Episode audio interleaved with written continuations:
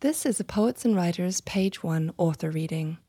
To hear more, visit us at pw.org forward slash multimedia or at soundcloud.com forward slash poets and writers.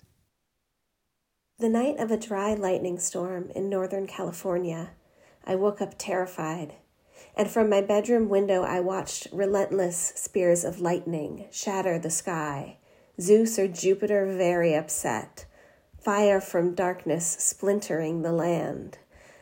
And I knew immediately we couldn't all survive this. People, critters, houses, trees. Max rolled over in bed next to me. There's going to be a fire, I said. We got up. It was 4:30 a.m.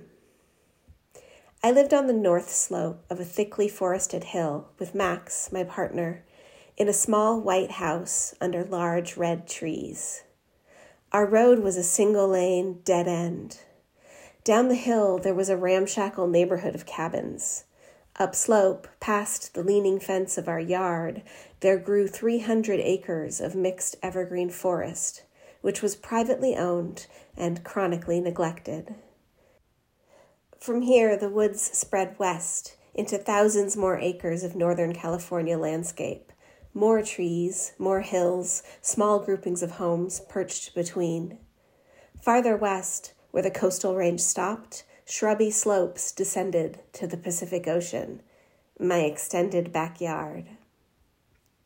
Wind had woken me before the lightning. It rattled the single pane windows in our bedroom. Above the redwoods, fathomless clouds lingered like silence. From inside them, the furious sky hurled its energy at millions of acres of dry, deep wood. I had never seen so many lightning strikes. The blades of electricity bisected the air, the earth, everything. My insides were set abuzz. My lungs contracted like they'd just hit cold water. My jaw compacted into itself. My eyes searched for purchase in the uneasy dark. Every muscle in my pelvis, from psoas to sphincter, felt as though it had been turned to wood. Somewhere inside my brain, every synapse fired, and I was thrust into a whirl of anxiety. Go, go, go. The storm continued. Max and I ping ponged between each window in our house, trying to track the lightning and gauge its proximity to the roof, the large open yard, the 150 foot tall redwood trees surrounding it, the thousands more trees in the hills. We opened the door and stood on the back porch beneath the eaves and looked up. The canopy blocked our view of the dive bombing sky. Redwoods were the tallest plants on the planet, older than almost everything. Since childhood, I had felt safe beneath the shelter of these grand trees. I often thought of them as my protectors, and myself as their comrade.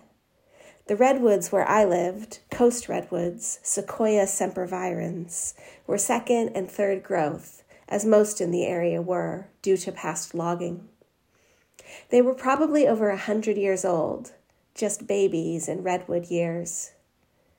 The trees lived together with us in mutual silence, and when it was windy, they swayed gracefully above the roses I'd planted in the clearings between them, as though they were keeping watch. Despite my feelings of comradeship, past storms and human history showed that the trees and I were in fact liabilities to each other, not guardians. Anyway, we couldn't protect each other from this. Lightning was inescapable, an elemental force unleashed. It struck and struck, splintered and shone. My skin bristled as the atmospheric pressure plummeted, but bizarrely, this lightning had arrived without rain. The storm was near to us, very near, and every time the thunder clapped, I counted one, two, three inside my head to clock its proximity. But the expected crescendo of every thunderstorm, the deluge, never came. Instead, electric spears kept plunging toward the earth, and fear kept rising in my body, and the two connected in my brain and perhaps never came untied.